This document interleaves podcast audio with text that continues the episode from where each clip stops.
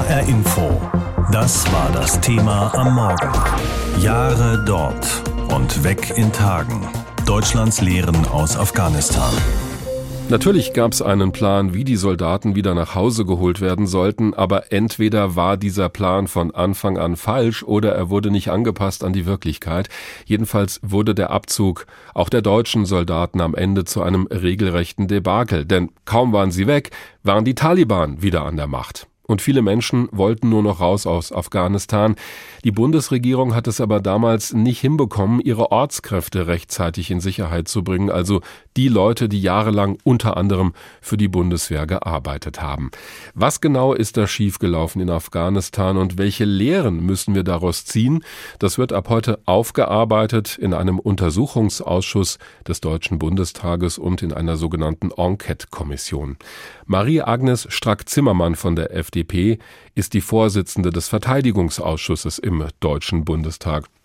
Als die Taliban die Macht wieder übernommen haben, hat hier bei uns noch die Große Koalition regiert und da gab es von ihnen schon viel Kritik noch aus der Opposition heraus. Jetzt waren aber nicht nur die Deutschen von dieser schnellen Machtübernahme überrascht, sondern auch die Amerikaner zum Beispiel. Hätte die Bundesregierung das wirklich so vorhersehen können? Die Taliban waren im Grunde genommen, wenn Sie so wollen, ein Volksaufstand, die vor allen Dingen wirkten in den ländlichen Gebieten, nicht in den Großstädten.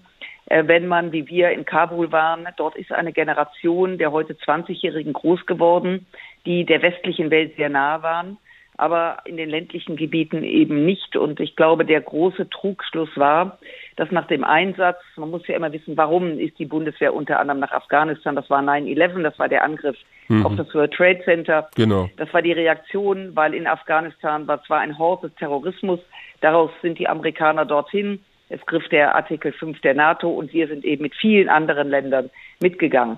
Das war erstmal der erste Schritt. Ich glaube, der zweite Schritt, ohne vorgreifen zu wollen, das wäre unseriös, war der Moment, als sich die Amerikaner entschieden haben, als die, der Terror besiegt war, sogenanntes Nation Building aufzubauen. Mhm. Also eine Nation aufzubauen nach westlichem Vorbild. Das ist gescheitert, das muss man heute ganz klar sagen.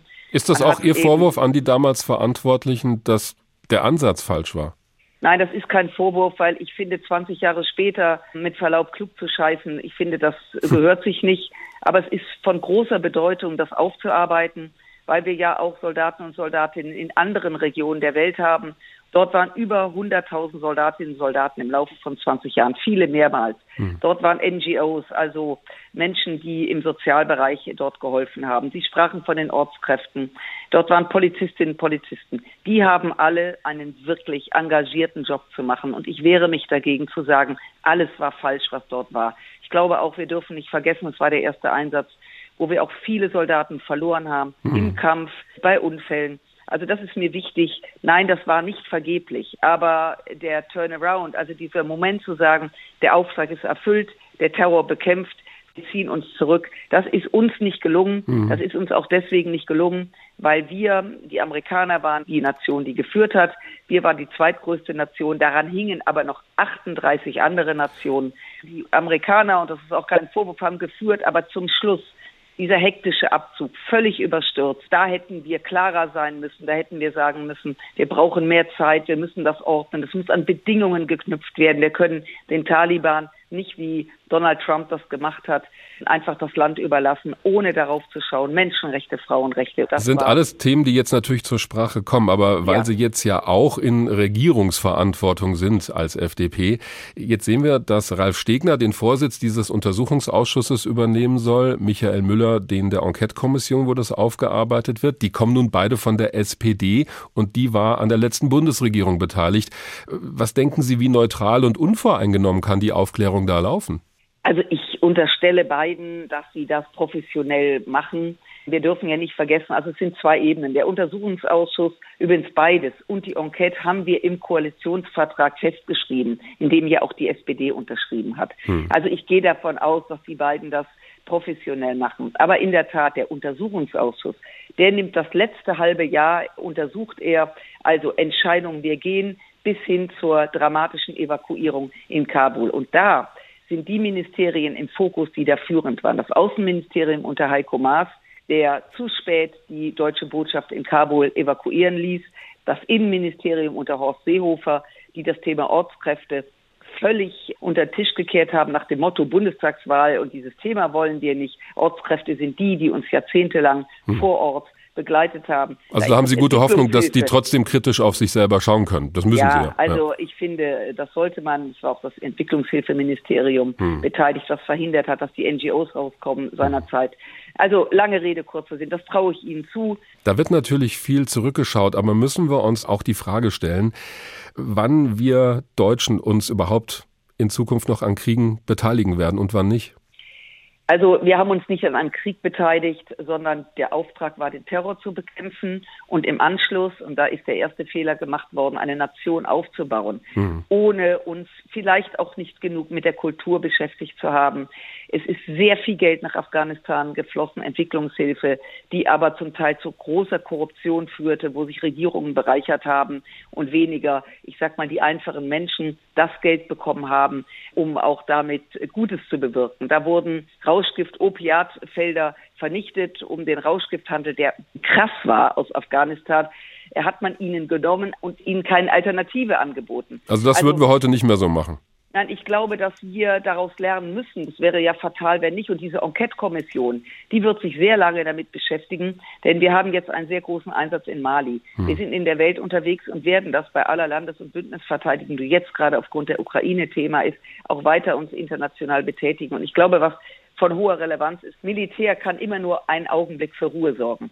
Und ich glaube, auch das ist eine Frage, wie wir uns in Zukunft aufstellen, dass wir auch nicht naiv sind. Wir haben dort unter anderem auch die Bundeswehr, ja, äh, afghanische Soldaten ausgebildet, um dann in wenigen Tagen festzustellen, dass sie nicht in der Lage waren, auch gar nicht bereit genau. waren, ihr Land gegen die Taliban zu verteidigen. Hm. Also entweder sind sie weggerannt oder waren direkt bei den Taliban. Und all das, auch ein kultureller Unterschied, das müssen wir einfach registrieren. Wir können nicht glauben, dass alle so ticken, äh, wie der Westen das gerne hätte. Und ich glaube, das ist die Lehre umso wichtiger, sich sehr intensiv hm. damit zu beschäftigen. Was ist gelungen? Was nicht? Das ist die Aufgabe für alle zukünftigen Einsätze der Soldatinnen und Soldaten. Eine Boeing C-17 Transportmaschine der amerikanischen Armee rollt Richtung Startbahn auf dem Flughafen von Kabul in Afghanistan. Überall rund um diese Maschine laufen Menschen. Einige klammern sich verzweifelt an die Außenhaut des Flugzeugs, um irgendwie rauszukommen aus dem Land. Diese Bilder sind zum Symbol geworden für das Chaos im vergangenen Jahr, als die Soldaten aus dem Ausland abgezogen wurden aus Afghanistan. Seitdem ist noch weniger gut in diesem Land als vorher. Ab heute wird das im Deutschen Bundestag aufgearbeitet. Denn wie es heutzutage in Afghanistan aussieht, das kann hierzulande eigentlich niemanden in der Politik zufriedenstellen. Bis vor einem Jahr war Hamdullah Mohib, nationaler Sicherheitsberater, einer der engsten Berater von Ashraf Ghani, einer der wenigen, die mit dem Präsidenten zusammen aus Kabul geflohen sind. Doch der Fall von Kabul, sagt er, begann schon viel früher. The fall of Kabul started in 2019 when the negotiations with the Taliban began. 2019 mit dem Start der Verhandlungen mit den Taliban in Doha, der Hauptstadt des streng islamischen Golfemirats Katar. The Taliban wants to make a deal. We'll see if they want to make a deal. It's got to be a real deal, but we'll see. Donald Trump will also einen Real Deal. Sein Antrieb, der Krieg kostet Milliarden um Milliarden. Die US-Soldaten sollen fast zwei Jahrzehnte nach 9-11 zurück nach Hause. Genau darauf warten die Taliban. Sie dominieren zwar weite Teile des Landes, den Krieg gewinnen kann aber keine Seite. So werden die Gotteskrieger von Attentätern zu begehrten Verhandlungspartnern. Der heutige Taliban-Regierungssprecher Bilal Karimi. Die USA waren sehr vom Verhandlungsteam der Taliban beeindruckt, denn sie wussten, dass die Taliban-Seite ernsthaft verhandelt und dass sie die Macht hat, auch umzusetzen, was sie zusagt. Das große Selbstbewusstsein der Taliban zahlt sich aus. Im Doha-Abkommen geben sie wenig. Sie sichern zu, Al-Qaida und andere Terrororganisationen nicht in Afghanistan Afghanistan operieren zu lassen, tauschen Gefangene aus, lassen sich auf Verhandlungen mit der afghanischen Regierung ein. Die Taliban bekommen dafür, was sie immer wollten. Die USA versprechen den Abzug aller internationaler Truppen bis 2021. Ohne die Verbündeten zu konsultieren, ohne die Kabuler Regierung einzubeziehen. Die ist vor den Kopf gestoßen, hält den Abzug für verfrüht. Die innerafghanischen Verhandlungen in Doha plätschern vor sich hin. Die Taliban haben kein echtes Interesse. Die Regierung in Kabul hofft auf einen Sinneswandel in Washington nach der Wahl. Doch der neue Präsident will zu Ende bringen, was der alte begonnen hatte. It's time to end America's longest war. It's time for American troops to come home. Joe Biden will Amerikas längsten Krieg beenden und die Truppen nach Hause holen. Bis zum 11. September 2021, genau 20 Jahre nach den Anschlägen von New York und Washington. Die Taliban äh, haben ein Datum, wissen genau, wann wir abziehen. Und bis dahin halten sie die Füße still und, ähm, und dann übernehmen sie das Land. Und das ist letztendlich ja auch so gekommen. Die Taliban haben es einfach ausgesessen, meint der deutsche Botschafter Markus Potzel, der die Verhandlungen in Doha begleitete, zwischen beiden Seiten hin und her pendelte. Nach Bidens Abzugsankündigung übernehmen die Taliban einen Distrikt nach dem anderen, ohne großen Widerstand der demoralisierten afghanischen Sicherheitskräfte. Anfang August fallen dann die Provinzhauptstädte in schneller Folge. Dass es so schnell geht und am 15. August alles zusammenbricht, überrascht und schockiert viele aus dem Westen. Hamdullah Muhib, einer der letzten Getreuen von Ex-Präsident Ghani, spricht von einer gewaltsamen Machtergreifung Kabuls durch die Taliban. Botschafter Khalilzad tat alles, um ihnen bei der Erreichung dieses Ziels zu helfen. Er hat die Taliban an die Hand genommen und nach Kabul geführt got them to Kabul. Salmai Khalilzad, Afghanistan-Unterhändler mehrerer US-Präsidenten und Vater des Doha-Deals, zeigt mit dem Finger auf die Afghanen. Leider gibt es eine Schwäche in der afghanischen Diskussion, nämlich selbst Verantwortung zu übernehmen für das eigene Handeln. Das ist nicht passiert. Stattdessen gibt man immer den USA oder dem Westen die Schuld. Das Blame Game läuft. Doch dabei geht es vor allem um den Platz der eigenen Seite in den Geschichtsbüchern. Der Krieg in Afghanistan kennt erstmal nur einen Sieger, die Taliban, und viele Verlierer. Die Analyse unseres Korrespondenten Christoph Heinzle rund um die Frage, warum diese Militärmission in Afghanistan dermaßen schief ging und auch der Abzug der internationalen Soldaten am Ende. Ab heute Thema im Deutschen Bundestag und auch bei uns. HR Info. Das war das Thema am Morgen. Jahre dort und weg in Tagen. Deutschlands Lehren aus Afghanistan. Dieser Abzug der Bundeswehr aus Afghanistan war am Ende ziemlich überhastet, wie übrigens auch der Abzug der amerikanischen Soldaten. Das Land wurde sich selbst überlassen. Und kurz danach haben die Taliban wieder die Macht übernommen, also genau diejenigen, die gut 20 Jahre lang bekämpft wurden. Was da alles schiefgelaufen ist, wird ab heute vom Deutschen Bundestag aufgearbeitet. Ein Untersuchungsausschuss und eine Enquete-Kommission werden offiziell einberufen heute. Zur Erinnerung, dieser Einsatz der Bundeswehr war ja im Rahmen einer NATO-Mission erfolgt, kam damals nach den Anschlägen vom 11. September 2001 in den USA. Die wollten vor allem Osama bin Laden finden, den Chef der Terrororganisation Al-Qaida. Es ging aber schnell auch gegen die Taliban und dann sollte Afghanistan noch zu einem stabilen Staat aufgebaut werden. Das hat eine Weile funktioniert, ist aber am Ende komplett gescheitert. Darüber habe ich mit Professor Konrad Schetter gesprochen, Direktor des Instituts für Friedens- und Konfliktforschung BICC in Bonn. Herr Professor Schetter, dass der Einsatz gescheitert ist, hören wir inzwischen aus allen Parteien im Bundestag. Die Frage ist also eher, wie es dazu kommen konnte. Wo sehen Sie denn die größten Fehler? Also ich glaube, ein ganz zentrales Argument, dem sich jetzt auch hier gerade diese beiden Kommissionen annehmen wollen, ist die grundlegende Frage, was hätte man wissen können? Denn es gibt ja andere Länder, wie etwa Frankreich, die mit ihren Abzugsplänen viel, viel früher losgelegt haben. Und die Frage ist, warum haben die Deutschen so lange gewartet bis zum letzten Moment? Das betrifft vor allen Dingen die Frage der Ortskräfte, die man doch erst sehr, sehr spät aus dem Land herausgeholt hat. Also das sind die Menschen, die aus Afghanistan stammen, die aber für die Bundeswehr gearbeitet haben und die ja riesige Probleme bekommen haben, weil auf die Jagd gemacht wurde, sobald die Bundeswehr weg war.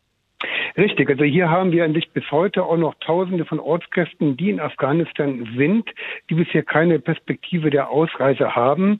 Frankreich hat dagegen etwa schon im Frühjahr, also im März, April, ihre Ortskräfte aus dem Land herausgeholt. Und man fragt sich, warum das in Deutschland an sich bis in die Mitte August, bis die Taliban buchstäblich vor Kabul standen, dass sich verschoben hatte. Deshalb wurde die Botschaft nicht früher evakuiert. Das sind Fragen, denen sich vor allen Dingen der Untersuchungsausschuss annehmen wird. Dabei geht es natürlich vor allen Dingen auch wie immer um die Köpfe, also um die Minister. Welche Verantwortung muss hier sich auch die Bundesregierung stellen? Sehen Sie da schon eine Verantwortung, die Sie benennen können? Also ich glaube, wenn ich diese Ausschüsse richtig interpretiere, so haben die im Fall von Afghanistan das zentrale Problem, dass die Parteien, die in den letzten 20 Jahren diese Einsätze mitbestimmt haben, auch diese Enquete-Kommission dominieren werden. Das hm. heißt SPD, CDU, FDP und Grüne. Und da wird keine Krähe der anderen ein Auge auspicken. Hm. Jetzt haben wir natürlich über diesen Abzug geredet und Sie haben auch betont, dass man viel früher an die Ortskräfte hätte denken müssen. Wenn wir aber noch mal einen Schritt zurückgehen, der Abzug ist das eine, aber dass diese Mission am Ende gescheitert ist, also dass Afghanistan auch wieder äh, von den Taliban erobert wurde, das ist ja das andere. Welche Fehler sehen Sie da, dass der Grundansatz dieser Mission auch nicht funktioniert hat? Also es wird eine Enquete-Kommission eingesetzt werden von der Bundesregierung, die ja auch Experten angehören sollen, die dann äh, genau versucht, dieses ausfindig zu machen. Das heißt, man geht in die letzten 20 Jahre zurück und betrachtet sich die genauen Weichenstellungen, an denen Fehler unterlaufen sind. Mhm. Allerdings muss man sagen, dass dies natürlich in einer gewissen Weise die Rolle Deutschlands überhöht. Denn im Grunde genommen ist ja die Intervention sehr stark von den Amerikanern geprägt gewesen und Deutschland hat ja nur vier, fünf Prozent der Soldaten gestellt und nur vier bis fünf Prozent der Entwicklungsleistungen erbracht. Das heißt, hier waren natürlich die großen Entscheidungen vorgespurt von den Amerikanern und der Raum, den Deutschland hatte, hier eigene Entscheidungen zu treffen, war gering. Dennoch, Weil Sie es gerade ansprechen, das ist, glaube ich, ein wichtiger Punkt. Im Grunde genommen wurde die Bundeswehr ja damals in diesem Kampf gegen den Terror mit verpflichtet, in Afghanistan dabei zu sein. Und die Bundesregierung hat sich dafür entschieden. Gab es überhaupt ein konkretes Ziel für die Bundeswehrsoldaten, als der Einsatz losging? Das konkrete Ziel hieß immer ein sicheres Umfeld schaffen. Nur was ein sicheres Umfeld bedeutete, blieb sehr, sehr schwammig. Hm. Gleichzeitig hat sich natürlich der Kontext in Afghanistan dauernd verändert. Dementsprechend fand immer eine Zielanpassung statt. Und am Ende wussten viele Soldaten gar nicht, weshalb man in Afghanistan war, was das Ziel war und noch viel schlimmer, was eine Strategie ist, um dieses Land überhaupt wieder zu verlassen. Ich glaube, das ist eine der ganz zentralen Probleme. Man ist immer länger in Afghanistan geblieben, hat sich immer mehr gefragt, was wollen wir hier überhaupt, was wollen wir hier überhaupt erreichen, während gleichzeitig eigentlich die Strukturen immer mehr weggebrochen sind in Afghanistan selbst. Hatte Deutschland nach den Anschlägen vom 11. September überhaupt eine Wahl, Nein zu sagen, oder war das im Prinzip gar nicht möglich? Das war eigentlich nicht möglich. Eigentlich hatten wir eine Situation, in der die Amerikaner sehr stark die Solidarität eingefordert haben. Es war sozusagen der stärkste Angriff auf die Amerikaner seit Pearl Harbor im Zweiten Weltkrieg. Die Amerikaner haben hier sehr deutlich gemacht, mit uns oder gegen uns. Das heißt, die NATO-Partner mussten an sich alle mitziehen. Man kann allerdings den Deutschen vorhalten, dass sie in einigen Momenten hätten weitaus stärker einbringen können, ihre Meinung einbringen können, die Politik der Amerikaner mitbestimmen können. Gerade jetzt beim Übergang von George W. Bush zu Obama gab es ein Zeitfenster, wo Deutschland sehr stark den Amerikanern hätte auch sagen können, in welche Richtung die Politik in Afghanistan so hätte laufen sollen. Da sind wir schon bei den Lehren aus diesem Einsatz. Und wir werden ja möglicherweise wieder mit Auslandsmissionen der Bundeswehr konfrontiert, wobei im Moment viele wieder drüber reden, erstmal hier die Verteidigungsfähigkeit in Deutschland selbst wiederherzustellen. Aber was glauben Sie, was muss da passieren, um diese Fehler in Zukunft nicht wiederzumachen, was Auslandseinsätze angeht? Es gibt jetzt eine ganz banale Sache, was auch im Moment immer wieder hervorkommt, dass immer wieder heißt, naja, als wir reingegangen sind, wussten wir nicht genug.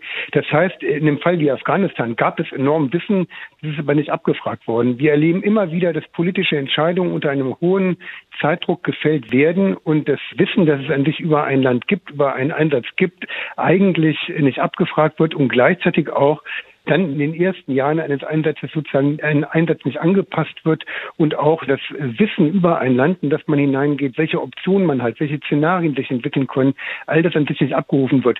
Wir haben bei vielen dieser Einsätzen wirklich eine Situation, in der man an das Morgen nicht denkt, sondern an sich gerade sich in der Gegenwart bewegt. Und das muss sich ändern. Das muss sich unbedingt ändern, richtig.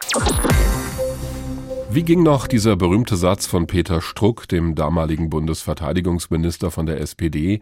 Unsere Sicherheit wird nicht nur, aber auch am Hindukusch verteidigt. So hat er damals begründet, warum auch die Bundeswehr in Afghanistan dabei sein muss bei dem internationalen Militäreinsatz gegen die Terrororganisation Al-Qaida und gegen die radikal-islamischen Taliban. 20 Jahre später musste die Bundeswehr abziehen, wie auch die anderen Armeen. Afghanistan wurde sich selbst überlassen und die Taliban sind jetzt wieder an der Macht. Ab heute wird das im Deutschen Bundestag aufgearbeitet und es werden Erinnerungen wach. Dramatisch, chaotisch, herzzerreißend. Die Bilder von den letzten Stunden der westlichen Truppen in Afghanistan vermittelten genau den Eindruck, den man um jeden Preis hatte vermeiden wollen. Den Eindruck einer Flucht. Tausende Afghanen drängelten sich in Panik, in Todesangst am mit Stacheldraht gesicherten Flughafen von Kabul, während dort im August 2021 die letzten Maschinen der Alliierten abheben. Tausende, denen Deutschland Schutz zugesagt hatte, blieben zurück und den Taliban ausgeliefert. Ich glaube, der Untersuchungsausschuss Ausschuss ist gut und wichtig. Und wir werden gemeinsam da zusammenarbeiten im Parlament, um unsere Lessons äh, zu lernen. Um Lehren zu ziehen, Lessons zu lernen, wie Außenministerin Annalena Baerbock in schönstem Denglisch zusagt. Dafür ist der Parlamentarische Untersuchungsausschuss gedacht. Denn nicht nur für die Afghanen hatte der überstürzte, manche sagen unnötige Abzug der westlichen Truppen dramatische Folgen. Wir werden klären müssen, welche Maßnahmen möglicherweise früher hätten ergriffen werden müssen. Das schließt auch unzureichende Notfallpläne für die deutsche Botschaft sowie Schwierigkeiten bei der Evakuierung und Aufnahme von gefährdeten Ortskräften ein. Sagt der designierte Vorsitzende des Ausschusses Ralf Stegner von der SPD.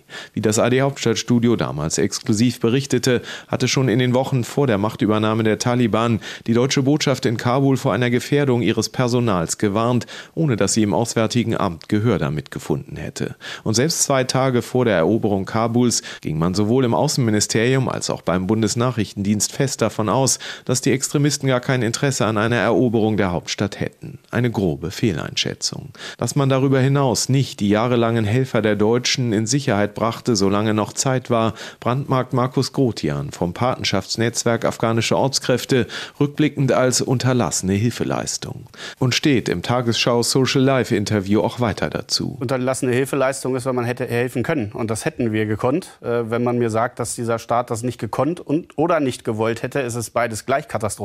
Zwar ist es laut Auswärtigem Amt mittlerweile gelungen, 21.000 schutzbedürftige Afghaninnen und Afghanen nach Deutschland zu holen. Doch tausend weitere harren in Todesangst weiter der Ausreise. Nicht nur den Fehlern der letzten Abzugswochen und Monate, sondern dem gesamten 20-jährigen Einsatz soll sich parallel zum Untersuchungsausschuss eine Enquete-Kommission widmen. Dass es auch hier eine ganze Menge aufzuarbeiten gibt, steht außer Frage. Das Scheitern ist eindeutig. Die politischen Ziele jedweder Art, sei das die Bekämpfung des Terrorismus, sei das der Staatsaufbau oder auch weitergefasst die Demokratisierung die gesamte Palette an Zielen ist nicht erreicht worden. Sagt Professor Ursula Schröder von der Universität Hamburg im Interview mit dem AD Hauptstadtstudio. Doch ob die Aufklärung wirklich so schonungslos wie einst versprochen ausfallen wird, da gibt es Zweifel. Eine Krähe hackt der anderen kein Auge aus. Vermutet der AfD-Abgeordnete Stefan Keuter und verweist darauf, dass sowohl die Union als auch die SPD in der Schlussphase des Afghanistan-Einsatzes Verantwortung trugen. Andere meinen, auch Grüne und FDP könnten Beißhemmungen gegenüber dem Ampelkoalition Koalitionspartner haben. Als wenig ermutigendes Zeichen für den Aufklärungswillen wird auch gewertet, dass die Abstimmung über die Einsetzung des Ausschusses in die Geisterstunde verschoben wurde. Der Bundestag soll sich, so der Zeitplan, erst in der Nacht zum Freitag mit Afghanistan befassen. Ein Bericht unseres Hauptstadtkorrespondenten Kai Küstner. HR Info. Das Thema. Wer es hört, hat mehr zu sagen.